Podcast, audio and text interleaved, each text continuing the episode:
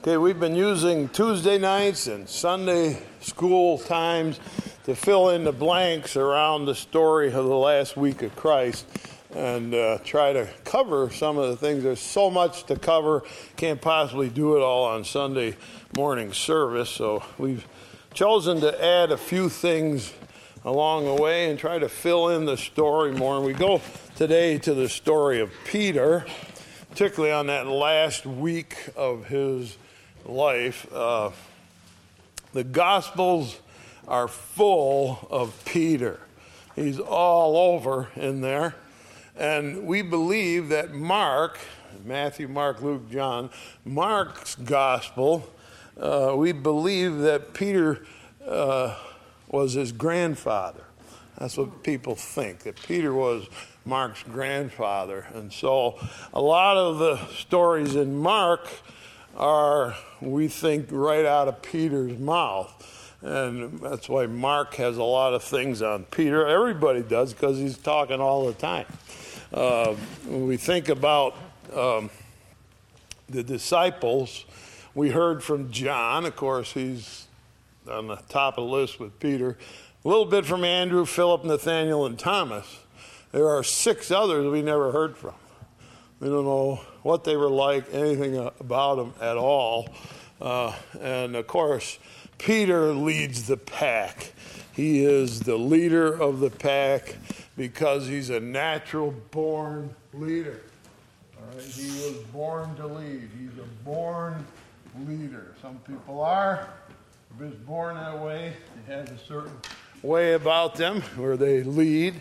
And uh, he has characteristics that make for a leader. And you remember many of the things. I mean, you can't go through them all because there's so many, but just think about it. Jesus is coming, walking across the water towards a boat. And Peter says, Hey, I want to do that. let, let me come in and let me walk on the water. And Jesus, come on, jump in.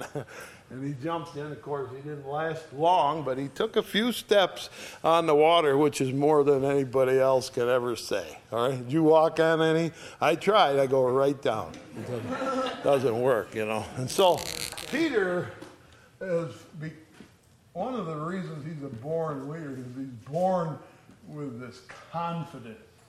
He jumps over the side of the boat, starts walking. That, that's a confident type of person. Uh, another time, there was a time when Jesus was up in Galilee and he's preaching, and uh, people start to say, eh, I don't know about this Jesus. And he had 70 followers at one time, and they all left him at once. So the desertion started way back. And the, as those 70 people turned around and walked away from Jesus, Jesus looks at the 12 left and says, How about you? Are you going away? And Peter says, jumps right in, Where can we go? Uh, only you have the words of eternal life. And so uh, that uh, confidence of Peter, you can add to it enthusiasm. Enthusiasm is a powerful force for a leader. You almost got to have enthusiasm if you're a leader, if you're going to accomplish anything. Uh, remember, uh, Jesus is asking questions of his disciples, and he says, So, who do people think I am? They say, Yeah, some people think you're Elijah, some people think you're John the Baptist. They got a lot of opinions. And so he says, Who do you think I am? And Peter steps right out and says, You're the Christ. You're Messiah. We know who you are. You're Messiah. And so uh, that Peter always standing out. And also, another thing about Peter is that he can draw a good conclusion. And that's not what a lot of people can do. He can draw a good conclusion uh, when they're fishing. The first time they go fishing with Jesus, and Jesus says, just put a net over there. And they pull a net. Peter says, We've been fishing all night. It's not a good night, but we'll do it if you want. So he throws the net over there, and it comes up, and it's so full, they can hardly get it in the boat. And Peter They're going to draw a conclusion from that. He says, I've been fishing my whole life. I grew up on this lake. I know fish. Fish don't do that. I never seen that before. So this Jesus in my boat, he made the fish go into my net somehow. And the only thing I can figure is he can control the fish under the water that I've been fishing for my whole life. He must be God. And he turns to Jesus and he says, Depart from me. I'm a sinful man. Good conclusion, all right? He knows that that's God's son in the boat with him. And he said, Man, I don't deserve this. And so that's really Peter, enthusiastic. He can think and think clearly, and he's full of confidence, and that's why he comes to the top all the time. But now we want to look at how he got in the position where he denied Jesus Thursday night after Jesus was arrested, maybe in the wee hours of Friday morning he goes to Caiaphas's house, and something happened. There's something in him that is a problem, all right? And it starts back in Mark chapter 8 with a very unusual thing. Mark chapter 8.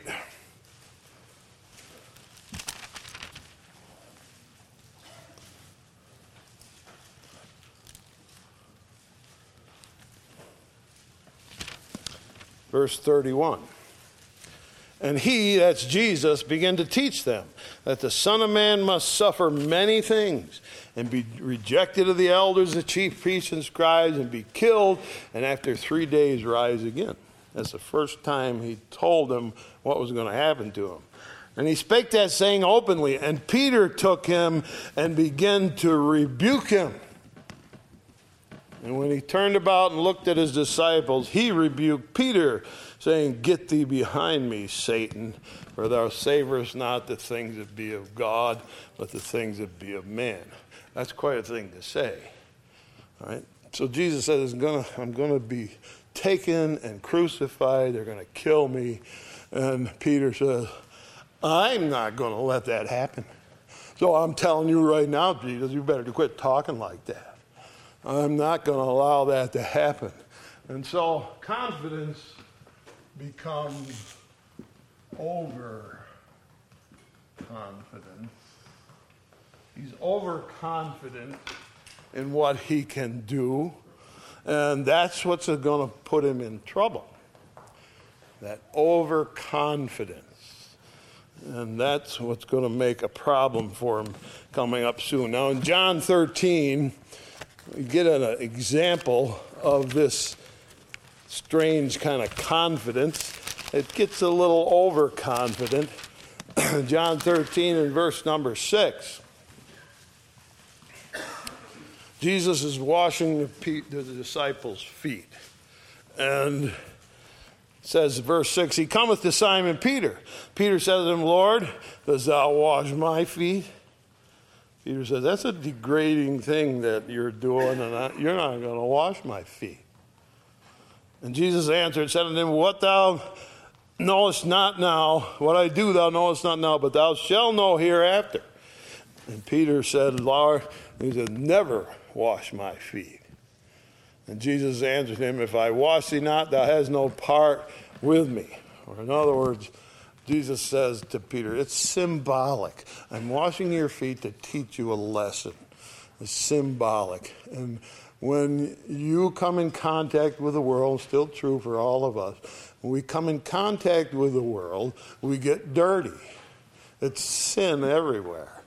You don't have to look very hard to see it. He says, when you come in contact with the world, that's when you need to get cleaned up. And he says, it's like your feet. They come in contact with the ground, we're going to clean them up. So I need to wash your feet. Right? Simon Peter says to him, Lord, not my feet only, but my hands, my head. Wash me all over. See that extreme enthusiasm. He said, Well, if you're going to wash my feet, I think you should wash me all over.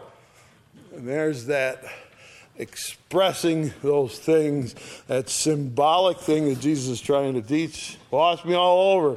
Lots of confidence there. Now, let's get to the point. Luke chapter 22. Luke chapter 22. In the refrigerator. Luke chapter 22.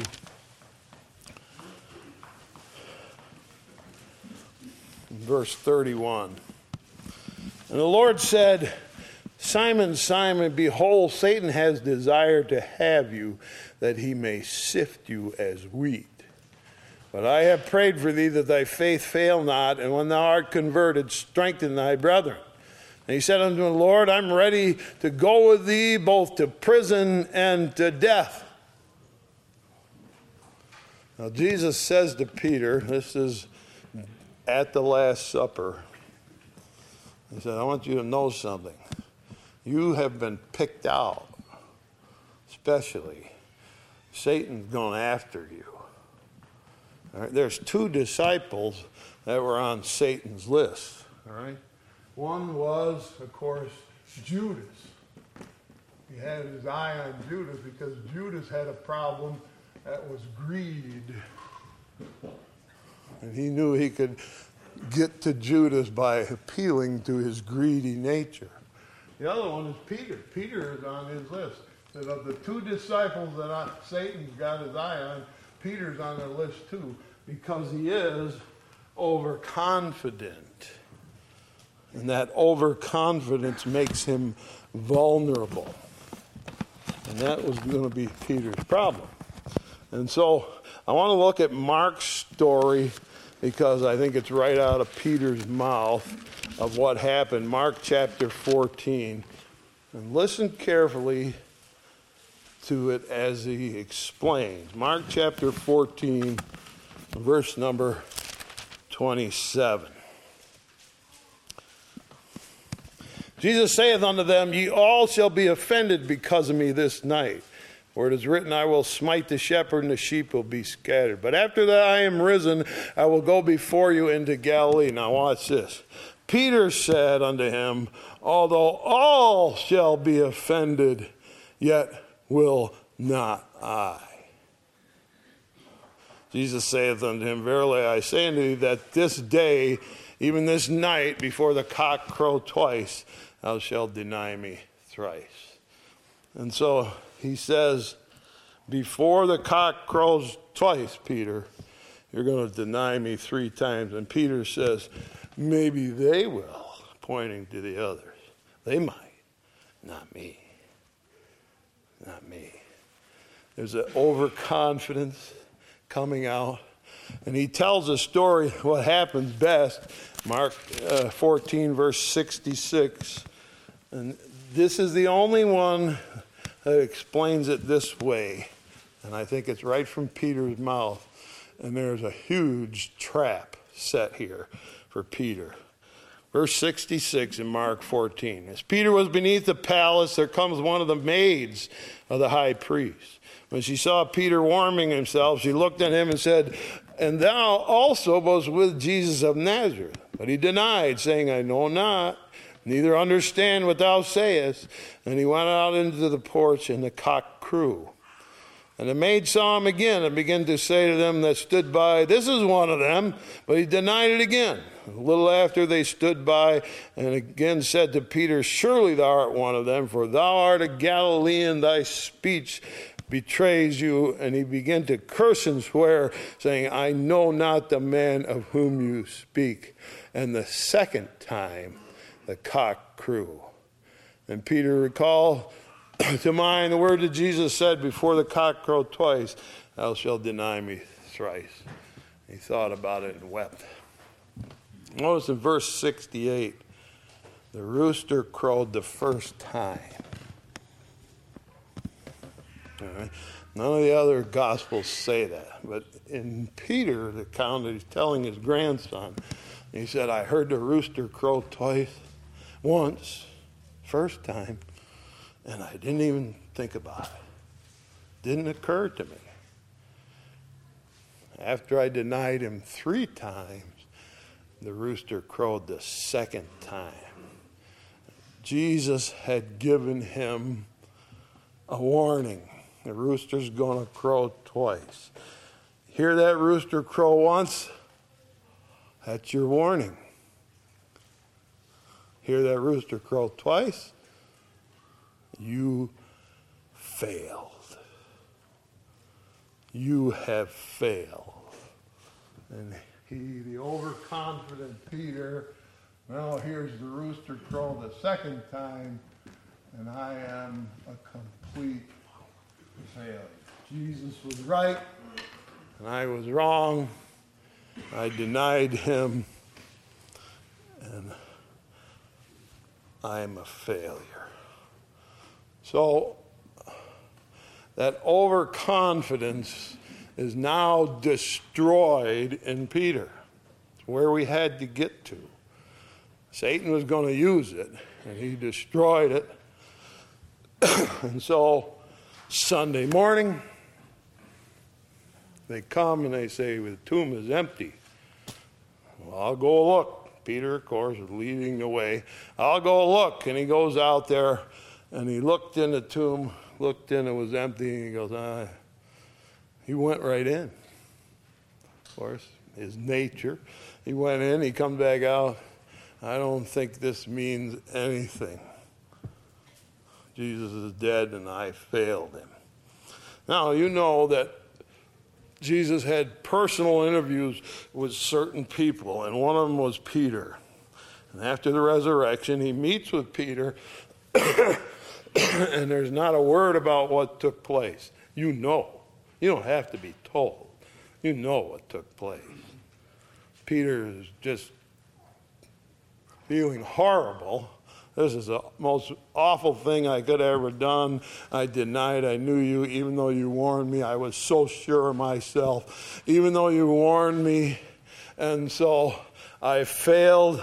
How can I ever be your disciple? And somehow Jesus met Peter alone on Easter Sunday morning and said to him, Look, yeah, you, you failed. You're right. I'm here to forgive. I come to forgive you.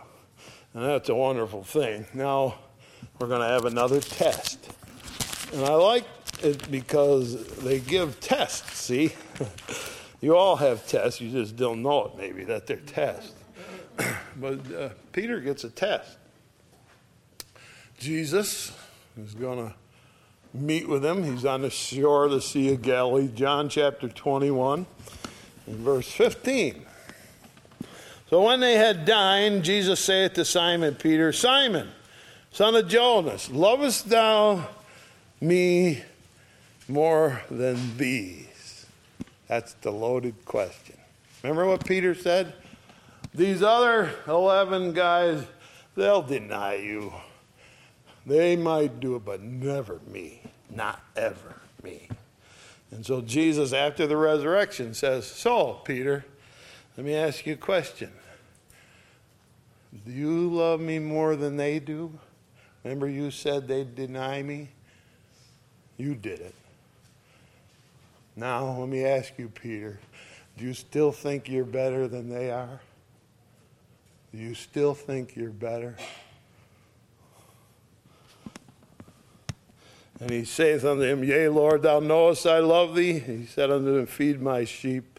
Say it to him again the second time. Simon, son of Jonas, lovest thou me? He said, Yea, Lord, thou knowest I love thee.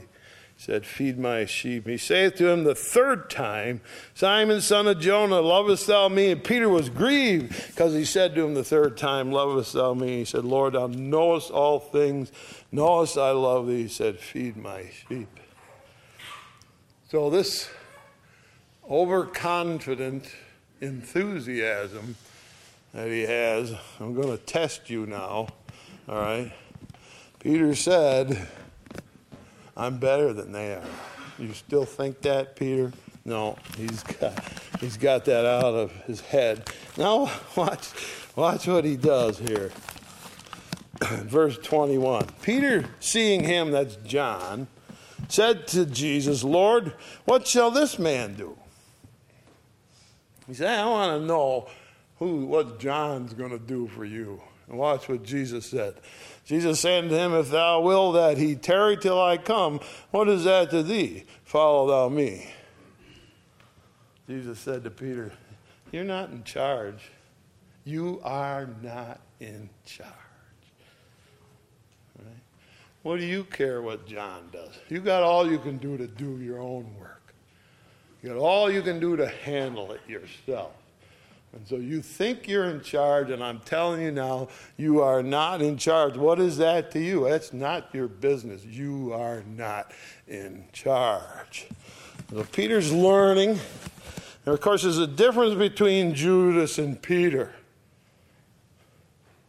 And Peter will come back and say to Jesus, You know, you know I love you. That's the difference, about the only difference overconfident, enthusiastic, bold, and brash. He'll say anything, do anything. He has failed miserably because of it, and so he has finally come to terms with who we are.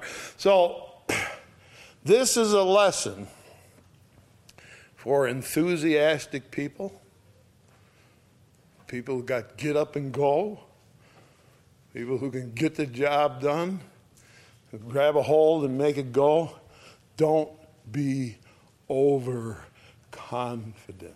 If you're a natural born leader, and some people are, do not be overconfident because that Satan can use, and he will use, your overconfidence.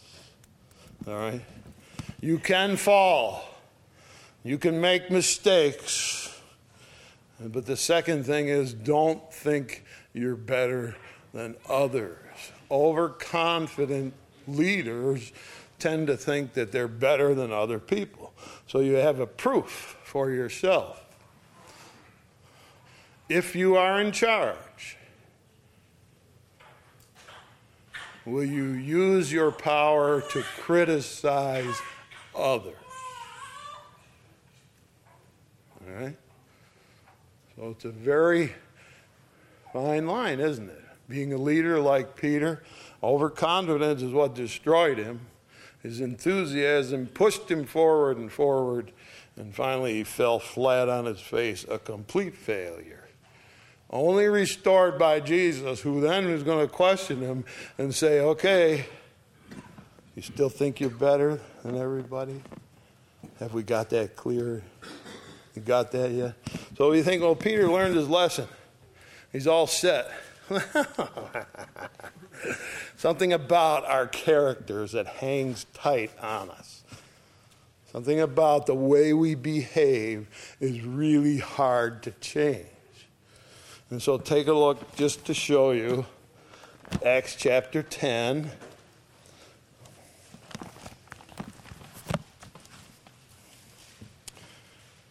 Peter has gone to see Cornelius. And he's going to lead him to believe in Christ. Verse 9 of chapter 10. On the morrow, as they were on their journey, drew nigh to the city, Peter went up to the housetop to pray about the sixth hour. He came very hungry. He would have eaten, but while they made ready, he fell into a trance. He saw heaven open, a certain vessel descending to him, as had been a great sheet knit at the four corners and let down to earth. It was like a bag coming down out of heaven. Wherein are all manner of four footed beasts of the earth, and wild beasts, creeping things, and fowl of the air. It's full of food, things you can eat. And there came a voice to him, Rise, Peter, kill and eat. And Peter said, Not so, Lord. he still got it. He still got it. No, no, God, I'm not going to do that. Why not? He says, uh, I've never eaten anything that's common or unclean. I don't know what was in the sheet, doesn't say, but a good chance it was a pig in there. All right? He says, Have bacon, Peter. No, no, no. I'm not going to do that.